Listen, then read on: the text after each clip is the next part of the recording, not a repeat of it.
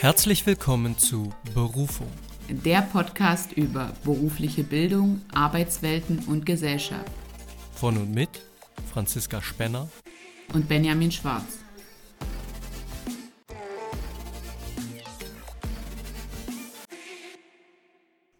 Hallo Benny, schön, dass wir mal wieder zusammenkommen, Zeit füreinander gefunden haben. Hallo Franzi, ja, ich freue mich auch. Ich freue mich auch auf unser heutiges Thema. Ja, die Veränderung der Arbeitswelt. Ich denke, das ist auch ähm, sehr treffend für den Umstand, dass wir ähm, zweimal unsere Aufnahme verschieben mussten, weil es hat auch einfach was mit der Veränderung ähm, der Arbeitswelt zu tun. In der du dich ähm, bewegst. Oder wir uns, könnte man sagen. Genau, aber da werde ich dann nochmal speziell drauf zu sprechen kommen. Ähm, wir haben das ja auch in unserer letzten Podcast-Folge, in der ersten mit einem Interviewpartner, ähm, glaube ich, auch ganz gut kristallisiert, dass es wirklich einige Sachen einfach geändert haben, das eben auch einen Nutzen mit sich bringt, das aber auch gleichzeitig Herausforderungen mit sich bringt. Und ähm, ja, da muss man eben schauen, wie man damit umgeht. Und wir werden das heute thematisieren. Ich freue mich auf jeden Fall sehr drauf. Ähm, ich habe gleich mal zum Beginn eine Frage für dich. Mhm. Und zwar, wie nimmst du denn die Veränderung der Arbeitswelt wahr? Also so ganz persönlich. Hm. Und so ganz allgemein wahrscheinlich, meinst du? Ja. Also ich habe den Eindruck, es ist natürlich ein Thema, was öffentlich auch stark diskutiert wird natürlich. Äh, ich habe den Eindruck, dass es sehr einschneidend ist, mhm. ähm, dass es beinahe alle Branchen betrifft. Also Veränderung der Arbeitswelt. Ähm, wir sprechen darüber, dass Berufe, Tätigkeiten, wie sie vielleicht vor 20, 30 Jahren ausgeübt wurden, ja. so heute gar nicht mehr ausgeübt werden können teilweise weil Fachkräfte fehlen, weil sich Technologien ändern, weil ja. sich Prozesse ändern, weil wir als Menschen auch anders sind als eben vor 20, 30 Jahren, irgendwie sensibler sind und auch das zu Veränderungen führt. Also ich glaube, es ist, es ist wirklich ein schwerwiegendes Thema für uns alle. Ja. Aber es wird vielleicht auch manchmal ein bisschen hochgekocht. Ja, und ähm, um das nochmal zu vertiefen, siehst du darin generell, also in dieser Veränderung erstmal ein Nutzen? Also ist, überwiegt der Nutzen oder überwiegt die Herausforderung oder hält sich das die Waage? Also da würde ich sagen, Veränderung hat ja immer den Zweck oder Veränderung kommt ja nicht, wie soll ich sagen, weil, weil es gewünscht ist, sondern weil es gefordert wird. Es gibt bestimmte Dinge, die sich ändern, Rahmenbedingungen ändern sich innerhalb des Zusammenlebens von mhm. uns Menschen und das macht Veränderungen erforderlich. Ich glaube, wir als Menschen sind eher so, äh, ich muss da so ein bisschen an, die, an diese Show von dem sehr bekannten Psychologen, wie heißt der, Leon? Leon Winscheid. Winscheid denken, der ja irgendwie neue Welt, altes Gehirn. Wie ja, auch immer. ja, hab, ja, ja, ja. Neue Gefühle, altes Gehirn, ich glaube so irgendwie. Ach, keine Ahnung. Weiß ich nicht. Ja, okay. Auf ich jeden bin Fall absoluter Fan und ich weiß auch nicht. So, ich habe da irgendwas in der Mediathek gesehen und fand das eigentlich ganz gut. Und das sehe ich eben auch in dem Zusammenhang, dass wir eben in unserem alten Gehirn noch so konstruiert sind, so programmiert sind, dass wir eigentlich Veränderung gar nicht so gerne wollen. Mhm. Wir wollen Routine. Routine macht ja auch das Denken für uns einfach. Ja. Ja, also wenn ich Routine habe, muss ich wenig Entscheidungen treffen. Das ist sehr einfach für mich. Veränderungen führen aber dazu, dass ich meine Routine ändern muss. Mhm. Also ist das erstmal was, was mit Argwohn gesehen wird. Und je älter man wird, umso stärker ist das der Fall. Also auch das habe ich bei Arbeitskollegen schon gesehen, wenn die Rente winkt und, der, und Licht am Ende des Tunnels ist. Ja, aber es, es ist bei uns doch entfernt, meine, deswegen ja, kann ich mir dieses Gefühl nicht vorstellen. Ja, das mag auch nicht auf, um Gottes Willen, nicht auf alle zutreffen, mhm. aber es ist auch nur nachvollziehbar, ähm, dass wenn ich in meinem Job irgendwo absehbar irgendwann nicht mehr tätig sein muss, weil eben dann die Rente kommt oder der Urlaub bald da ist, kann ja auch der Urlaub sein. In zwei Tagen habe ich Urlaub. Fange ich dann jetzt noch irgendeine große Baustelle an oder mache ich nur das Tagesgeschäft? Ne, also all das hat ja was mit Veränderung zu tun. Ja. Ja, also das ist eine Notwendigkeit. Okay. Und das beschleunigt sich auch immer mehr. Ich glaube, dass wir uns, und deshalb ist es auch so ein großes Thema, Veränderung der mhm. Arbeitswelt, ähm, wir alle haben, glaube ich, so subjektiv den Eindruck, dass sich unsere Welt immer mehr beschleunigt. Ja. Das ist so ein, ja, ja, auf jeden Fall. ein iterativer Prozess. Also das ist so ein, so ein sich schneller immer wieder mhm. beschleunigenderer Prozess. Und ja, das fordert uns allen schon, glaube ich, viel ab. Okay, da habe ich äh, zwei Anmerkungen dazu. Und zwar zum einen, du sagst jetzt, dass ähm, Veränderung eigentlich gebraucht wird, also dass sie und so ein Stück weit aufgezwungen wird. Habe ich das so richtig verstanden? Dass ja, wir, durch bestimmte äh, Bedingungen, genau. die sich verändern, auf die wir keinen Einfluss haben. Also vielleicht. Also das sehe ich schon auch so, weil die Welt einfach im ständigen Wandel ist und damit, also das geht auch heute, heute geht Fortschritt viel schneller als noch vor 10, 20, 30 Jahren. Aber ich denke auch, dass Veränderung gewollt ist, weil der Mensch, was du gerade schon mit dem, also ich würde jetzt nicht sagen neues Gehirn, das ist jetzt aus medizinischer Sicht, hat sich das Gehirn nicht verändert, sondern eher das, was da so abläuft. Ich weiß schon, wie du das gemeint hast. Ähm, das heißt ja ähm, auch altes Gehirn. Ja. Ähm, ich glaube aber auch, dass einfach die, dieses Bedürfnis nach Veränderung und nach Verbesserung und ähm, also viel größer ist, viel mehr vorhanden ist. Ja, ja. Stimme ich dir zu. Auch wenn man sich beispielsweise andere Länder betrachtet, denen es mh, hm, sozial wie finanziell vielleicht auch schlechter geht. Ja. Die Welt wird ja auch immer transparenter. Mhm. Also mh, hm, Bevölkerung anderer Länder, denen es eben schlechter geht, die sehen eben, dass es ihnen auch besser gehen kann und dann fordern die natürlich solche sozialen Veränderungen auch. Aber auch wir, auch hier in, in Deutschland gibt es natürlich Bestrebungen, ganz klar, weil auch hier ist natürlich nicht alles super und auch nicht für ja. jeden super. Ja, natürlich. Ja, also Wohlstand, der Wohlstand steigt zwar, nimmt zwar zu, aber natürlich für die sehr, sehr Wohlhabenden nimmt er viel, viel stärker zu als für die untere soziale Schicht. Du weißt, ich mag den Begriff nicht, aber ja. für die untere finanzielle Schicht, müssten wir vielleicht sagen, nimmt er weniger stark zu. Und da ist natürlich klar, dass man Veränderungen auch bewirken möchte, die das ausgleichen, die mhm. dieses Gefälle ausgleichen. Ja. Ähm, also ich habe mir da mal vier Notizen gemacht, was ich so speziell als Veränderung sehe. Und da würde ich äh, einfach mal gerne wissen, ob du dem zustimmst oder nicht. Ähm, also ich finde, die Veränderung geht, die Veränderung der Arbeitswelt geht auf jeden Fall ganz stark weg vom klassischen 40-Stunden-Job. Würdest du dem zustimmen? Im Allgemeinen ja. ja. Aber hier müssen wir auch betrachten, dass das für viele Branchen nicht gilt, für viele Regionen nicht gilt.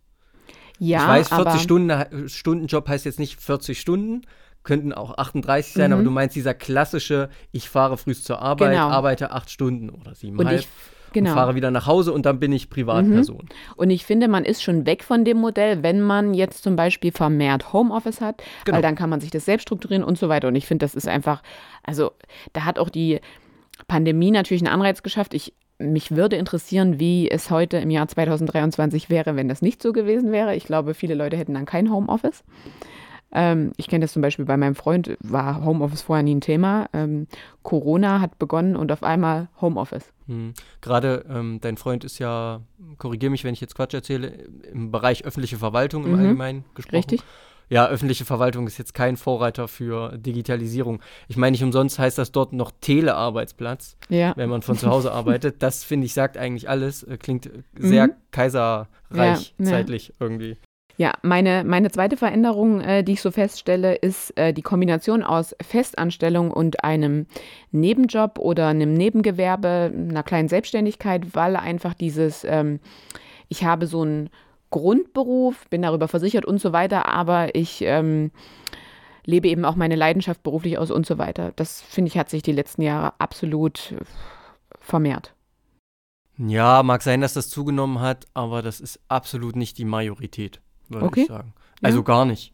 Das ist, glaube ich, eine ganz kleine, ganz kleiner Anteil der äh, Arbeitnehmerinnen und Arbeitnehmer in Deutschland, würde ich okay. sagen. Ja, das ist so das, was ähm, ich so beobachte aus meinem Umfeld und ja. Was ist denn der Grund für die Person? Warum machen die das jetzt so? Warum gehen die nicht Vollzeit einfach arbeiten? Ja, also ich glaube, der, der Mut ist einfach dazu gewachsen und da komme ich äh, zu meinem dritten Punkt, der geht ganz gut darauf ein als Erklärung. Ähm, es ist einfach generell nichts mehr Verwunderliches, Komisches, äh, wenn man zwischen Branchen, Jobs, Berufen wechselt im Laufe seines Lebens. Man nagelt sich nicht mehr auf eine, auch wenn man einen bestimmten Ausbildungsberuf gewählt hat, man nagelt sich nicht mehr darauf fest. Äh, da würde ich sagen, das mag für unsere Generation, mag sich diese Sicht geändert haben. In der Generation unserer Eltern würde ich das nicht sagen. Also absolut nicht. Da ist das immer noch irgendwie komisch. Hm? Der war doch vorher das und das und jetzt macht er das und vielleicht macht er in zehn Jahren das und dann sieht das schon komisch aus, glaube ich, in der ja, Generation. Ja. In, also in der alten Generation. Ja. Bei uns ist das schon wieder was anderes. Die Frage ist aber auch, wie umsetzbar ist das? Also das mag sein, dass es die Personen gibt. Das Problem, was wir aber in Deutschland nach wie vor haben, Problem in Anführungszeichen, wir sind eine sehr qualifikationsorientierte Gesellschaft. Ja, natürlich, ja. Das heißt, ich habe einen Abschluss als Tischler, meinetwegen, möchte dann aber in einem, keine Ahnung, Gartenlandschaftsbaubereich tätig sein. Das ist vielleicht noch relativ artverwandt. Mhm mehr oder weniger handwerklich, mehr oder weniger ähnlicher Werkstoff, sage ich jetzt mal. Da ist, äh, da ist die Akzeptanz noch da. Wenn ich dann aber den nächsten Step gehe und mich noch weiter von meinem ursprünglich erlernten Beruf wegbewege, dann ist die Akzeptanz eben bei, bei Außenstehenden vielleicht nicht mehr so groß, weil man dann auch als Ungelernter, als Fremder in einer neuen Tätigkeit vielleicht wahrgenommen wird und weil es dann auch schwierig wird, zum Beispiel gewisse Verdienstmöglichkeiten durchzusetzen, weil einem eben die Qualifikationen fehlen.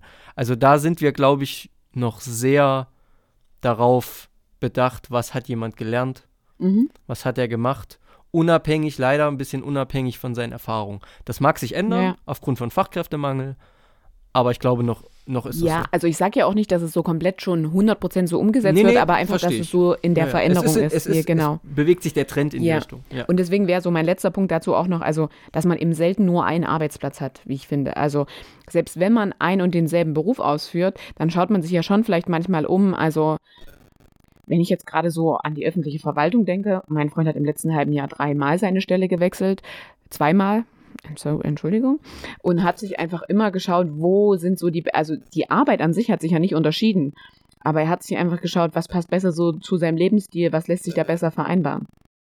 Ja, gut, da ist natürlich die öffentliche Verwaltung vielleicht auch ein bisschen speziell, weil es vermutlich immer derselbe Arbeitgeber war. Ja. Er hat aber die Stelle gewechselt, ja. wie du sagst. Das heißt, er hat relativ wenig Risiko, ja. sage ich jetzt mal. Mhm. Die Leute fehlen und er hat die Möglichkeit, aufgrund von Qualifikation in andere Stellen hineinzurutschen. Das mag auch in großen Unternehmen so funktionieren. Ich habe ja meine Zeit lang in Wolfsburg gearbeitet, auch bei einem dort großen, namhaften, mit zwei Buchstaben abgekürzten Automobilhersteller. Da ist das ähnlich. Schwere Frage, welche gemeint ist. Wenn man so in so einem großen Unternehmen ist, da ist das ähnlich, dass mhm. man relativ leicht im Konzern ja bei dem angestammten Arbeitgeber seine Stelle wechseln kann.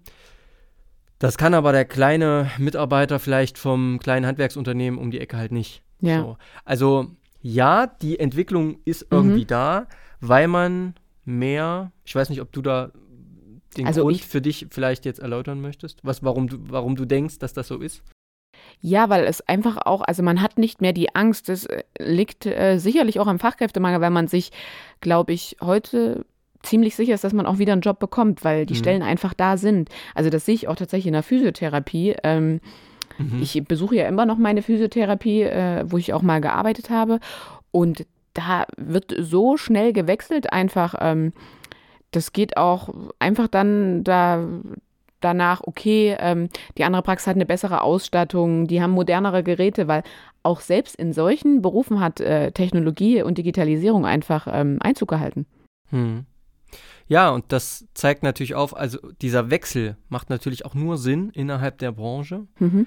Wenn es andere Arbeitgeber gibt, also jetzt aus, aus Arbeitnehmersicht, aus ja. der wir jetzt blicken, macht natürlich auch nur Sinn, wenn es Arbeitgeber gibt, die auch wirklich bessere Konditionen bieten. Mhm. Wenn es ja. natürlich Arbeitgeber gibt oder wenn die Branche allgemein gewisse Rahmenbedingungen einfach hat, dann bringt es mir ja auch nichts zu wechseln. Also als Beispiel, ich habe eine Freundin, die ist Logopädin, mhm. gelernte Logopädin. Ähm, und da gehört es wohl in dieser Branche, ich komme ja nicht aus dem Bereich, fand das aber ganz interessant und vielleicht haben wir auch ZuhörerInnen, die uns dann äh, sich bei uns melden und sagen, nee, bei uns in der Praxis ist es anders, in unserer Logopädie-Praxis. Aber da gehört es wohl relativ zum guten Ton oder zum, zum Standard, dass die Zeit, die man vor Ort ist, in der man aber keine Therapie macht, weil möglicherweise einfach dieser Zeitslot nicht vergeben ist, sich kein Patient gefunden hat oder ein Patient abgesagt hat, dass das nicht als Arbeitszeit zählt. Boah, krass. Okay. Das gibt's bei euch auch nicht, gell? Meine, Also- meine Schwester ist ja auch Physiotherapeutin. Ich kenne das nicht. Also als festangestellte Physiotherapeutin auf keinen Fall. Ähm, ich habe das ja als Nebenjob gemacht und mir wurden wirklich nur die Stunden bezahlt, die ich gemacht habe. Wenn dann aber in der Mitte was weggebrochen ist, so eine 20, 25 Minuten Einheit, hm. Dann saß ich natürlich nicht im Pausenraum und habe Däumchen gedreht, sondern dann wurden eben mal Blumen gegossen und der Staubsauger in die Hand genommen. Aber es Aber war, es war definitiv Arbeitszeit. Arbeitszeit. Ja. Wenn das natürlich am Ende war, dass mir der letzte Patient, der eine Stunde kam, abgesagt hat, dann war das keine Zeit mehr. Mhm. Also das tatsächlich, aber dann wurde mir auch freigestellt, möchtest du jetzt nach Hause gehen? Und ich habe zumeist, also ich weiß nicht, wie es gewesen wäre, wenn ich da geblieben wäre. Also wenn immer Aufgaben angefallen sind, ich bin dann meistens halt vor zur Anmeldung zu meiner Chefin, was kann ich machen? Ja. Und wenn, wenn die aber gesagt hätte, ist ja auch normal Na gut, so. hat sie nicht, also weiß ich nicht. Wenn sie dir aber was gegeben hätte, wäre es auch trotzdem Arbeitszeit. Ja, ja, ja. Auf jeden Fall. Aber also bei Festangestellten war das auf jeden Fall immer so und das kenne ich auch aus der Klinik. Ähm, ja, gut, in der Klinik ist das. ja, naja, Aber- da fällt ja auch mal ein Patient aus, weil er gerade zum Röntgen ist und du ihn eigentlich jetzt hattest. Dann ist es aber auch so, dass es trotzdem Arbeitszeit ist. Ja, aber weil das, weil der Background Ja, einfach ein ja. anderer ist. Aber das finde ich krass, aber also habe ich noch aber der. Punkt ist ja, dass man als Angestellter, ich weiß nicht, ob das immer jedem so klar ist, als Angestellter wird man für die Anwesenheit seiner Zeit bezahlt. Ja. Also man bekommt seine Zeit bezahlt und nicht Zielerfüllung oder Leistungserbringung oder oder Ja. oder. Also deswegen, Ja. wenn ich sowas höre, ich meine, ich bin da sehr privilegiert, beruflich groß geworden, komische Formulierung, aber bei mir gab es sowas nie. Ja. Aber ich fand das schon ziemlich krass, als ich das gehört habe. Wie gesagt, Ja. das, um Gottes Willen, ich will nicht für alle Ja. Logopädie-Praxen sprechen. Aber ja, Also es gibt schon schon so die ein oder andere Ungestimmtheit, die ich auch nie verste verstehen konnte, wie in der Klinik war es halt so, du musstest äh, ja spezielle Kleidung anziehen und so weiter und so fort.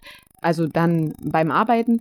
Und dann hieß es halt auch, ja, ihr sollt 20 Minuten bis eine halbe Stunde eher da sein, damit ihr dann pünktlich oben seid. Was ich dann manchmal auch ein bisschen so, wo ich mir dachte, oh, finde ich eigentlich doof, dass das keine Arbeitszeit ist.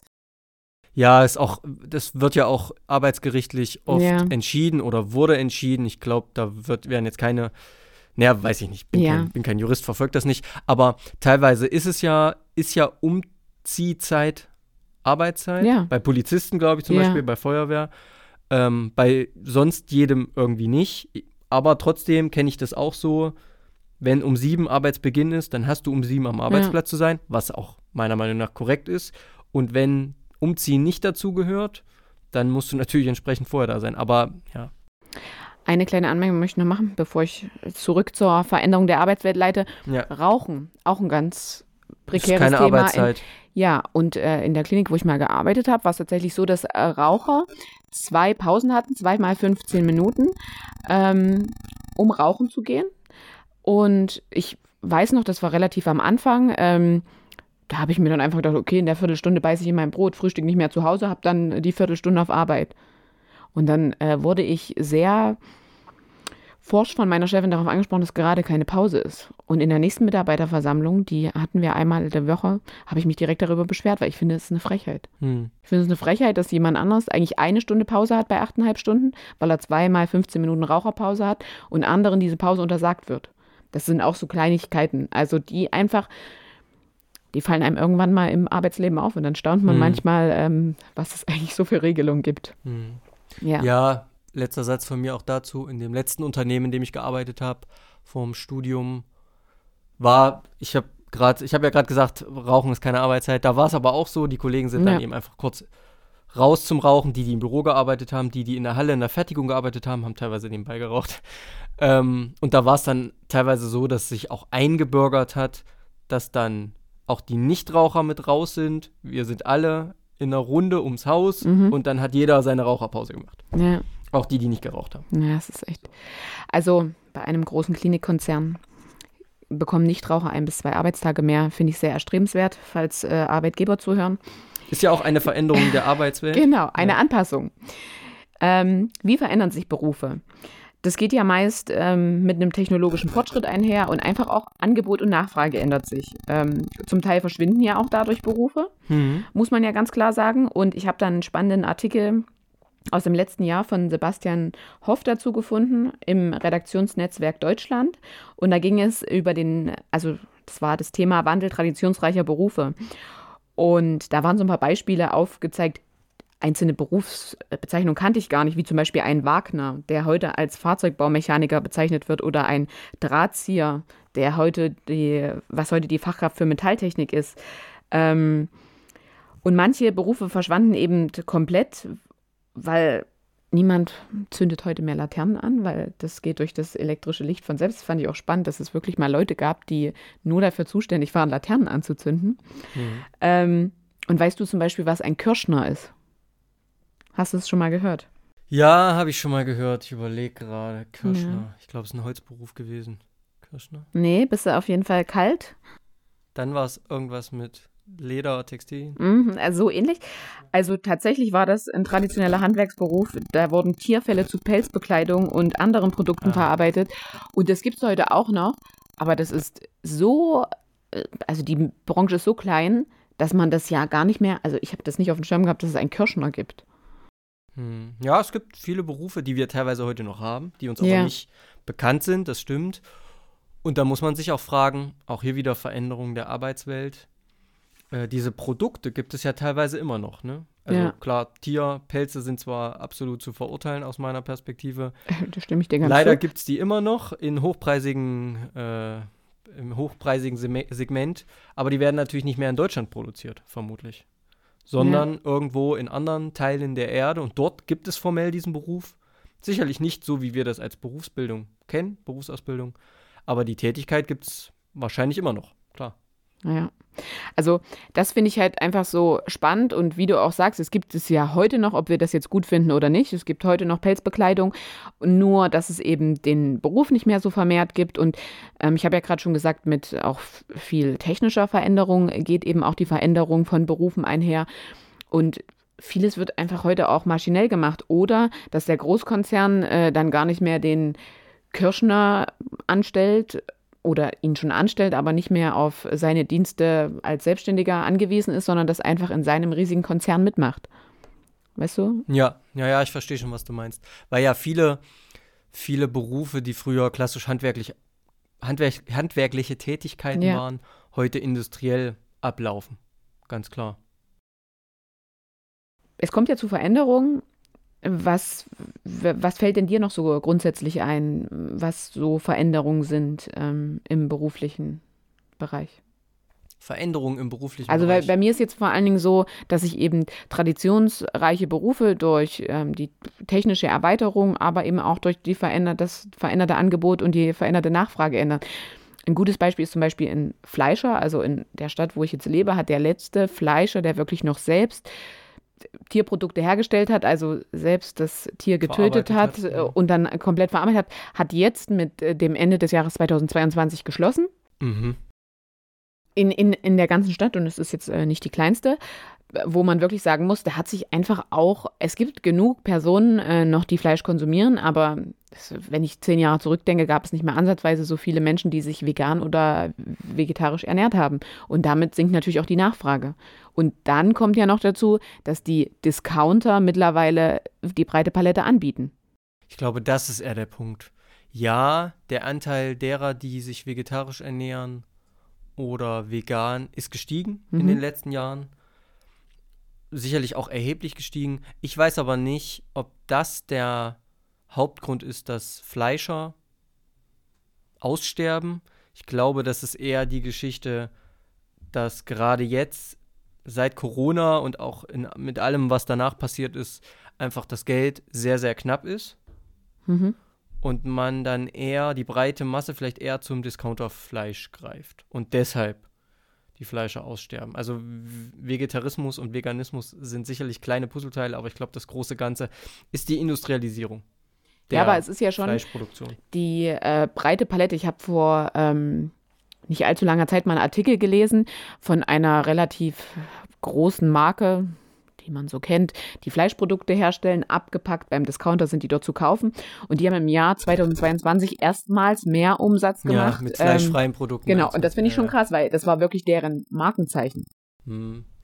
Ja, okay, gut, vielleicht habe ich da auch ein Und ähm, wenn der Verbraucher, also wenn einfach nicht mehr so viele Leute konsumieren, dann muss ich ja automatisch meinen Preis heben, um gerade in diesen Zeiten, wo ja. generell alles teurer wird, dann natürlich arbeiten. auch die Kosten zu decken. So und wenn meine meine Sparte oder mein meine Käufer, Käuferinnen einfach weniger werden und ich die Preise dann noch erhöhe, werden es automatisch noch mal weniger. Das ist, denke ich, schon was, was auf jeden Fall mit so drauf einwirkt. Absolut, ja. ja. All das sind dann eben solche Veränderungen und die sind teilweise so disruptiv, dass ganze Berufe aussterben, hm. möglicherweise peu à peu substituiert werden. Also du hast mhm. den Wagner genannt, der heute, wie nochmal heißt, Karosseriemechaniker?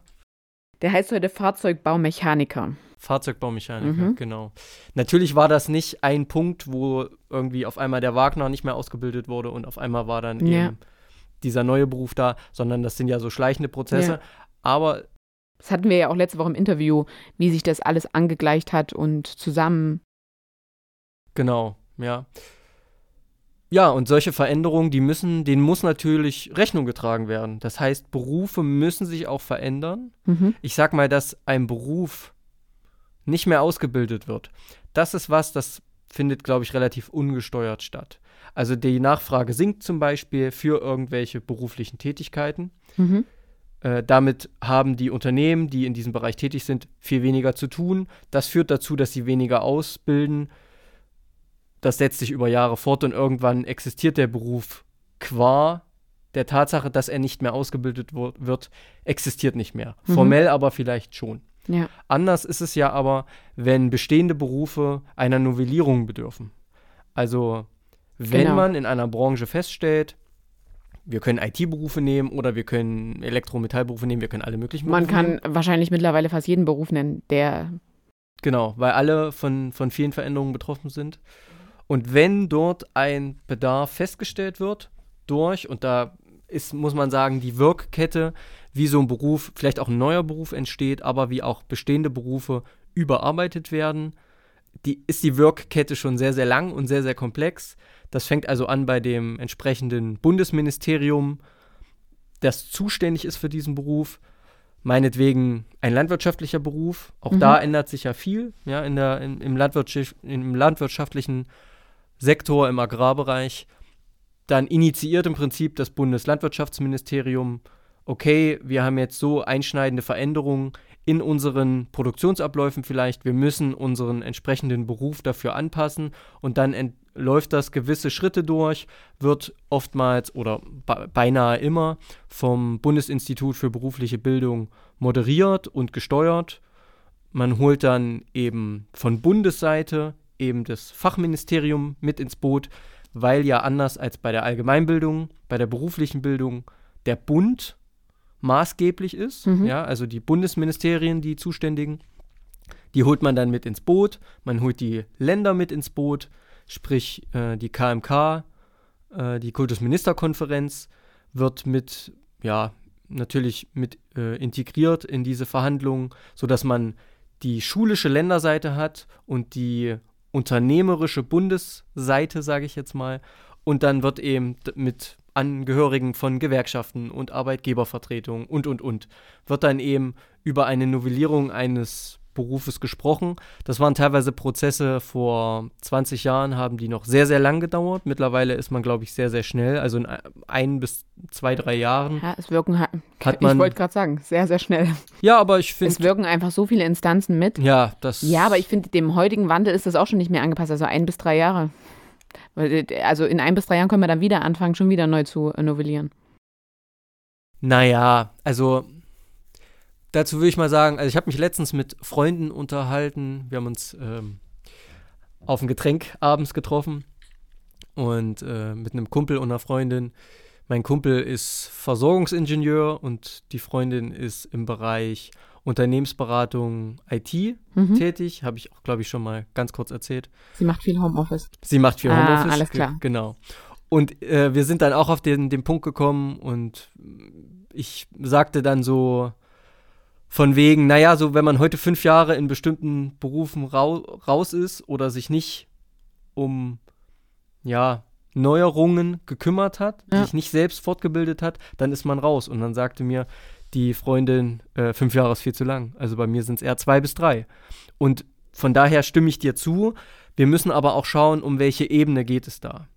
Also klassische Berufsbildung würde ich sagen, sprechen wir jetzt nicht von zwei bis drei Jahren. Also so ja. diese Neuerung, die in der Arbeitswelt stattfindet, diese Erneuerung, die notwendig sind, die sind nicht so disruptiv in dieser Ebene der Tätigkeiten, ist meine Wahrnehmung, ja. als dass sie in dem Bereich klassischer Berufsausbildung, klassischer Fachkräfte, sage ich jetzt ja. mal, äh, so schnelllebig sind. Ja. Also auch, im, wenn ich jetzt an den Bausektor denke. Da hat sich, glaube ich, in den letzten 20 Jahren sehr viel geändert. Also allein wie heute so ein Fenster eingebaut wird, ein äh, Freund von mir ist, hat ja auch eine Fensterbaufirma und das ist ja unheimlich kompliziert. Ja. Wie ich heute irgendwie so eine die Einbringung in so ein Mauerwerk und dann brauche ich da die Trennschicht und die Trennschicht und dann muss ich da noch so ein, was weiß ich, Vlies und noch so eine selbstklebende. Äh, ich, arbeitest du manchmal damit? Schicht, also. Kennt sich gut aus. Ja, du weißt ja, ich interessiere mich auch ja, ja, für so technische Dinge. Es ist, da hat sich schon sehr viel getan, aber ich würde jetzt nicht sagen, dass ich ähm, da innerhalb von zwei, drei Jahren so viel ändert dass man permanent die Berufe komplett neu novellieren muss. Die Berufsbildung ist ja schon so aufgebaut, wir haben ja selber den Einblick äh, durch das Lehramtsstudium, ähm, dass man sich natürlich immer neuen Gegebenheiten anpassen mhm. muss, aber dafür muss ich nicht Lehrpläne anpassen und auch nicht Ausbildungsordnungen um kleinen Neuerungen gerecht zu werden. Da kann ich jetzt im Rahmen meiner Masterarbeit aber sagen, dass Lehrkräfte sich ziemlich schwer tun, vor allem das ältere Semester sich unabhängig von curricularen Bestimmungen anzupassen, einfach an die Lebenswelt, sondern die sagen sich, erst wenn was Neues im Lehrplan steht, dann mache ich das auch. Und das finde ich halt auch so ein bisschen schwierig, deswegen musste ich gerade auch ein bisschen lachen, als du das Kultusministerium angesprochen hast, weil Ende Januar hat ja das Kultusministerium auch eine Empfehlung für unseren zukünftigen Arbeitsalltag rausgelassen, dass äh, einfach Teilzeitkräfte ähm, aufhören sollen also mehr Stunden machen sollen und dass wir generell länger arbeiten sollen. Das sind halt alles so, ich finde, das ist immer schon ein bisschen realitätsfern. Ja, gut, das sind jetzt mindestens zwei Punkte, die du gerade angesprochen hast. Das mit den älteren Lehrkräften spielt nur wieder darauf oder zahlt nur wieder darauf ein, was ich vorhin schon sagte. Ja. Wenn man schon auch nur im Ansatz das Ende des Tunnels sieht, ja. kann ich ein bisschen verstehen, dass man nicht unbedingt hier schreit, wenn man sich ganz was Neues ausdenken soll. Ja. So, ein bisschen kann ich das verstehen. Ich glaube, das ist eben dieser Punkt. Ich finde es, ja, um find es schade, weil dann finde ich, wird man einfach seiner Berufsbezeichnung nicht mehr gerecht und wird man auch nicht mehr seinen Anforderungen im Beruf gerecht, wenn man das aufgibt. Ich weiß nicht, ich kann ja auch nicht dafür sprechen, dass es bei mir nicht irgendwann auch mal so, so ist. Aber ich finde das schade. Da könnte ich jetzt auch ein Fass aufmachen mit lebenslanger Verbeamtung und so weiter. Wenn man das vielleicht nicht machen würde, dann würden die Leute auch eher sich dazu berufen, für weiterzuentwickeln, aber das übersteigt jetzt hier den Rahmen. Ähm, genau. Ich finde einfach, das sind so manchmal auch Veränderungen, die angestrebt werden, wo man nicht bedenkt, was sie eigentlich verändern oder das Problem, die Problemstellung nicht unbedingt verändern oder sie nicht unbedingt anpassen. Das musst du mir, glaube ich. Na, ich finde, dass also diese Veränderungen jetzt beispielsweise auf unseren Lehrberuf, das ist für mich eine Veränderung, in der man eine Anpassung rausschiebt, weil man noch keine Lösung für eine Anpassung hat.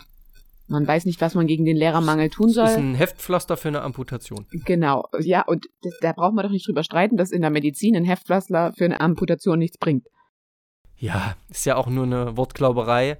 Ja, aber, aber es ist gut bildlich aus, dargestellt. Ja, aber aus Sicht des Ministeriums, also wie gesagt, jetzt eigentlich ein ganz anderes Thema. Aus Sicht ja. des Ministeriums, was will ich machen?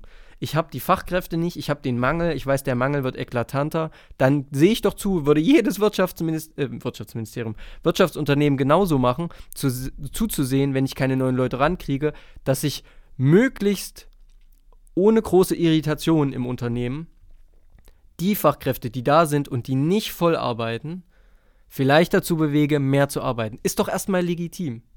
Wie das rechtlich gestaltet ist, ob das, ob der Dienstherr das darf, ne? wenn wir jetzt von Verbeamteten sprechen. Mhm. Ob manche Kollegen eben sagen, ja gut, warum nicht, dann mache ich eben wenigstens fünf Stunden mehr, das hilft ja auch schon mal was. Und manche sagen eben, nee, aus guten Gründen, ich pflege zu Hause eine Person, ich habe drei Kinder, keine Ahnung, mhm. mache ich das nicht das ist dann eben eine Einzelfallgeschichte. Ja. ja? Okay, waren, waren jetzt, wir, wir sind heute ganz schön in den, sind, in den Side-Facts drin. Ja, ja. Aber ist ja auch nicht schlecht. Äh, wir haben uns lange nicht mehr gesehen. Ähm, also, was ich auf jeden Fall, also Veränderung geht mit einer Anpassung an neue Bedingungen einher. Da habe ich nochmal so einen älteren Beruf, den es aber heute noch gibt, aber den es schon ewig gibt, ist der Schornsteinfeger oder Schornsteinfegerin. Und man muss ja auch sagen, die kehrt ja auch heute, die oder der kehrt ja auch heute noch Kamine, aber kontrolliert ja vor allem technische Anlagen. Das äh, zeigt ja auch so eine Erweiterung. Das finde ich auch, also es war so ein Beruf, ich war jetzt gerade so am Schornsteinfeger, weil ich arbeite ja aktuell in der Grundschule und da spricht man in Ethik über Glück und Glückssymbole und deswegen bin ich irgendwie am Schornsteinfeger hängen geblieben. Ja, ja, das ist so ein Beruf, wo wir alle irgendwie eine sehr historische Vorstellung ja. haben. Da kommt jemand in Schwarz ja. und so mit so einem Zylinder vielleicht und ja. mit so einer Drahtbürste über der Schulter. Ich glaube, so eine Vorstellung hat man, wenn man den Beruf hört. Aber so sieht es halt heute nicht mehr aus. Ja, aber man verbindet ihn ja trotzdem immer noch mit Glück, obwohl er nicht mehr die Rußablagerung entfernt, damit man heizen und kochen kann. Mhm. Aber es ist halt spannend.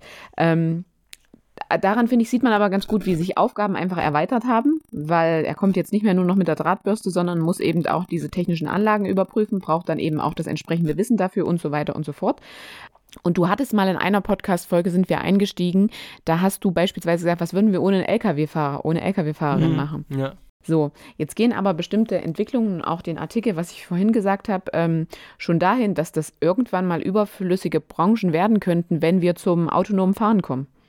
Dass wir dann einfach nur sagen, hier, LKW, fahr da und dahin und da laden ein ja. Leute aus. Ich meine, da sind wir jetzt aktuell noch von entfernt, aber auch das muss man vielleicht in langfristigen Ver äh, ähm, Veränderungen berücksichtigen. Und dann muss man sich ja auch fragen, was passiert mit diesen Menschen, die diese Berufe ausüben? Hm. Ich glaube tatsächlich, was ich mir vorstellen könnte, wenn wir jetzt mal den deutschen Arbeitsmarkt betrachten mhm. und dann Lkw-Fahrer, ne, den Beruf, ja. den du gerade genannt hast. Oder Kraftfahrer, ich bin mir gar nicht sicher, ob es ist ja auch egal. Viele der Lkw-Fahrer, die heute auf deutschen Straßen unterwegs sind, sind ja gar keine deutschen ja. Staatsbürger das, mehr. Ja. So. Das heißt, wir haben da sowieso schon einen eklatanten Mangel und können den nur decken, indem wir anderen Ländern ihre Fachkräfte quasi Okay, das wegnehmen. stimmt, ja. So, mhm. das heißt, eigentlich stellt sich mir, speziell bei dem Beruf, die Frage der Kausalität andersrum. Müssen wir nicht zusehen, dass wir die Autonomie, was Güterverkehr angeht, mal auf die Reihe bekommen, weil wir zunehmend weniger Lkw-Fahrer haben. Da gibt es noch ganz andere Bedingungen, mhm. die damit reinspielen. So allein die noch nie betrachtet, aber guter, guter Allein die. Tatsache, dass man ähm, mit zu DDR-Zeiten durfte man mit dem Führerschein noch siebeneinhalb Tonnen fahren. Ja, das ist ein ganz wichtiger Punkt. Ich bin kein DDR-Kind. Das kann man ja trotzdem wissen. Ja, ja. Es gibt viele Arbeitnehmer und auch Arbeitgeber, gerade was, gerade was so kleinerer Güterverkehr, Verteilerverkehr, sage ich jetzt mal, ist, Lebensmittelanlieferung im, nicht mit einem 40-Tonner, sondern eben mit einem kleineren LKW, die haben eben noch darauf gebaut, dass die alten Kollegen diesen Führerschein haben. Mhm. So, mit der Wende war das nur noch dreieinhalb Tonnen, war bei dir so, ist bei mir so. Ähm, man muss also zusätzlichen LKW-Führerschein haben. Damit sind automatisch schon Leute weggebrochen, die diese Qualifikation hatten. Ne, da ja. sind wir wieder bei Qualifikation. Dann war ein Punkt der Wegfall des Wehrdienstes. Ja. Die, die Aussetzung des Wehrdienstes. Weniger waren bei der Bundeswehr. Früher hat die Bundeswehr, weil sie natürlich auch bei ihren Soldaten und Soldatinnen Lkw-Fahrer brauchten, haben die oftmals damals noch den Lkw-Führerschein bezahlt. Teilweise waren das ja auch Zeitsoldaten, die dann verlängert haben, wie auch immer. Stimmt, ja. So. Auch damit hat man gemerkt, immer weniger am Lkw-Führerschein, weil die nicht beim Bund waren, mhm. weil der das nicht bezahlt hat. Weil so ein Lkw-Führerschein ist auch verdammt teuer. Ja. So. Das war alles, waren alles so Treppchen, Stufen auf dem Weg zu diesem Mangel an Leuten, die heute, allein wenn wir dieses Führen eines solchen Fahrzeuges nehmen. Da gehört ja zu dem eigentlichen Beruf gehört ja viel, viel mehr. Also dieser Kraftfahrer ist ja eine dreijährige Ausbildung. Ja. Ich muss 21 sein, um das machen zu können. So, da gehört ja noch viel, viel mehr zu diesem Beruf. Aber allein diese Tatsache, so ein Geschoss lenken zu können, das ist ja schon exorbitant weggebracht. Ja, also du hast äh, mir da jetzt noch interessante Anmerkungen auf jeden Fall gegeben. Das war mir nicht bewusst. Dann vielleicht noch ein plakativeres Beispiel: Reisebüro. Ich persönlich habe noch nie eine Reise im Reisebüro gebucht. Ich mache das immer online. Man sagt sich also, sie sind ein bisschen überflüssig. Jetzt wirst du auch wieder kommen. Es gibt noch genügend Leute, die noch zum Reisebüro gehen. Ich persönlich kenne nur eine Handvoll. Also, dazu muss ich sagen, ich habe zwei Freundinnen, die sind gelernte Reiseverkehrskauffrauen. Ja. Die sind beide nicht mehr in der Branche tätig nach Corona. Eine ist in ähm, ja, öffentliche Verwaltung im weitesten Sinne mhm. gegangen, die andere in den IT-Sektor. Ja. Verwaltung oder verwalterische Tätigkeiten, Bürotätigkeiten im IT-Sektor. Aber die Branche, wenn wir jetzt speziell Reisebüros sehen, äh, hat in letzter Zeit auch wieder einen Kunden, eine Kundenzunahme mhm. verzeichnet, mhm. weil nach Corona die Leute einfach froh sind, zwar für mehr Geld, wenn sie es sich denn natürlich leisten können, ja. zwar für mehr Geld, aber ein rundum sorglos Paket zu haben. Ja, auch mit Versicherung, gewisse Sicherheit. Genau, genau. das ist äh, Das hat der Branche ein bisschen wieder geholfen, ja. aber also ich will um Gottes Willen, ich kenne die Zahlen nicht. Ja. Ich würde auch nicht behaupten, dass die Reisebranche wieder so dasteht mhm. wie vor Corona, glaube ich nicht. Aber es ist ja schön zu sehen, dass es denen besser geht. Aber ich verstehe, was du meinst, dass eben diese Veränderung von der Pauschalreise hin zur Individualreise mhm dazu führt, dass eben solche Fachkräfte vielleicht nicht unbedingt gebraucht werden. Es zeigt mir aber auch so ein bisschen, dass wir ähm, einen, vielleicht auch ein bisschen einen verschobenen Blick haben. Denn wenn wir uns speziell den Beruf der Reiseverkehrskauffrau angucken, gibt es ihn ja auch in verschiedenen Spezialisierungen. Ja, natürlich, aber man ist ja trotzdem immer nur, man hat ja dieses, also wir wollen ja jetzt ja auch Menschen ansprechen und wir reden hier ja auch mit Personen, die dann nicht immer jede Aufzweigung kennen. Und ich kenne den Beruf. Ist mir klar. Ich, vorrangig eben im Reisebüro. Ja, ich möchte ja nur ja. aufzeigen, es gibt ja, ja. zum Beispiel eine, Spezialisierung für Geschäfts- und Betriebsreisen. Ja. So. Da weiß ich nicht, wie sich das entwickelt und da glaube ich, ist das konstanter. Ja. Weil Geschäfts- und Betriebsreisen einfach wieder natürlich sich ganz anders verhalten als Markt, als das Privatreisen sind. Aber ich verstehe absolut, was du meinst das ist so eine Branche, die ist für uns alle irgendwie greifbar. Mhm. Reise und Tourismus und wir alle haben mitbekommen, durch Corona ist das extrem eingebrochen. Ja. Und äh, genau wie du gerade gesagt hast, äh, du kennst zwei Personen, die dann auch diese ja. Branche verlassen haben. Da würde ich sagen, diese Veränderung bringt auch die Anpassung oder die, die, die Folge mit sich, dass viele junge Menschen sich auch häufig die Frage stellen, wenn sie einen Beruf lernen oder in, einen bestimmten, äh, in eine bestimmte Studienrichtung gehen, wird sich das lohnen? Wie, wie, lohnenswert ist der Beruf? Wie wird er sich entwickeln? Wie werden die Bedarfe sein? Also das ist das so, was ich auch aus Berufsorientierung Seite von jungen Menschen höre, dass sie sich wirklich diese Frage gezielt stellen. Also dass ich den Beruf auch in wenigstens 20, 30 ja, Jahren noch ausüben Ja, ja. Absolut nachvollziehbar. Wie lohnenswert ist das? Wie sind meine Aufstiegschancen und so weiter? Es ist nicht mehr nur, ich mache das, ähm, weil mein Vater das macht, sondern ich überlege mir gekonnt, ähm, wird denn, selbst wenn ich das mache und die Firma übernehme, wird denn überhaupt noch die Nachfrage bestehen? Und so weiter und so fort. Ja, das ist ein wichtiger Und ähm, das finde ich halt auch, das ist so, das ist ein Punkt, den man absolut äh, berücksichtigen muss. Und dazu muss man eben auch sagen, Veränderungen bieten immer auch was Positives. Also sie bringen was mit, aber sie haben halt auch ihre Abstriche. Natürlich, es gibt immer Menschen, die auf der Strecke bleiben durch Veränderungen und es gibt immer Gewinner. Ja. Genau. Ich finde zum Beispiel auch ein äh, gutes Beispiel für diese Entwicklung und den Ausbau äh, an der Arbeitswelt. In der Arbeitswelt ist eine Kaufmann oder eine Kauffrau im Einzelhandel. Die haben heute teilweise ganz viel auch mit Online-Marketing zu tun. Mein liebster Klamottenladen in meiner jetzigen Heimatstadt ist zum Beispiel so, die verkaufen vor Ort, aber haben halt noch eine Online-Seite. So, und dann ist halt die Frage, Möchtest du das als Arbeitnehmer? Hast du da Lust drauf, noch ein bisschen ins Online-Marketing zu gehen? Oder sagst du, oh, ich will doch eigentlich nur Einzelhandelskauffrau sein, Kaufmann sein, in meinem Laden, an der Kasse, wie auch immer, und mein Zeug verkaufen? Ist halt auch immer der Frage.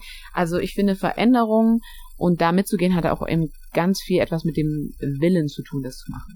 Absolut. Und ich finde, das ist ein richtig gutes Beispiel. Ähm, denn 2018 hat man erkannt, beziehungsweise da war dann die Schlussfolgerung da, daraus schon ersichtlich, die entsprechenden Ministerien haben eben erkannt, dass gerade dieser digitale Markt einfach ein Riesenpunkt ist, auch was Berufsausbildung angeht. Und dass eben die klassische Einzelhandelskauffrau nicht unbedingt geeignet ist, auch im Bereich E-Commerce wie es ja äh, neudeutsch so schön heißt, tätig zu sein. Und dementsprechend gibt es auch seit 2018 den Beruf des Kaufmanns und der Kauffrau im E-Commerce. Ja. Also ein neu geschaffener Beruf, ein gutes Beispiel genau für das, wofür, worüber wir jetzt äh, die letzte Zeit gesprochen haben. Und ich würde sogar sagen, eine ziemlich gute Überleitung auf unsere nächste Folge. Perfekt, genau. Ähm, weil wir haben ja auch gesagt, dass Veränderungen, Herausforderungen und Nutzen mit sich bringen. Und wir haben ja auch gesagt, warum es vor allen Dingen zu Veränderungen in Arbeitswelten kommt. Denn durch Technik, Digitalisierung. Genau. Ja, Digitalisierung ist so das Schlagwort, was man, worum man irgendwie gar nicht mehr drumherum kommt, wenn man sich mit dem Arbeitsmarkt beschäftigt. Ja, und ich finde auch, wo man sich immer versucht, ein Stück einzuordnen. Also viele weisen es gleich von sich und sagen, damit habe ich nichts am Hut. Viele so, sie haben Interesse dran und manch einer sieht sich da als Experte, Expertin. Na, wir müssen erstmal dann in, nächster, in der nächsten Folge drüber sprechen, was überhaupt Digitalisierung ist. Da müssen wir auf die Begrifflichkeiten eingehen und das machen wir dann. Aber zu gegebener Zeit. Ja, Vielen Dank für diese Folge, für diesen Austausch. Ähm, ich hoffe auch allen Zuhörern und Zuhörerinnen hat es gefallen. Wir haben ja ein paar auch Sidefix ausgetauscht. Ähm, lasst uns da gerne dran teilhaben. Wenn ihr noch Beispiele aus der Praxis habt, ähm, interessiert uns immer gern. Auf Instagram sind wir leicht zu erreichen. Genau. Ich danke dir, Franzi, für die heutige Folge. Freue mich auf die nächste Aufnahme. Ich mich auch. Und auch von mir, liebe Zuhörerinnen und Zuhörer, bis zum nächsten Mal. Bis bald. Tschüss. Ciao.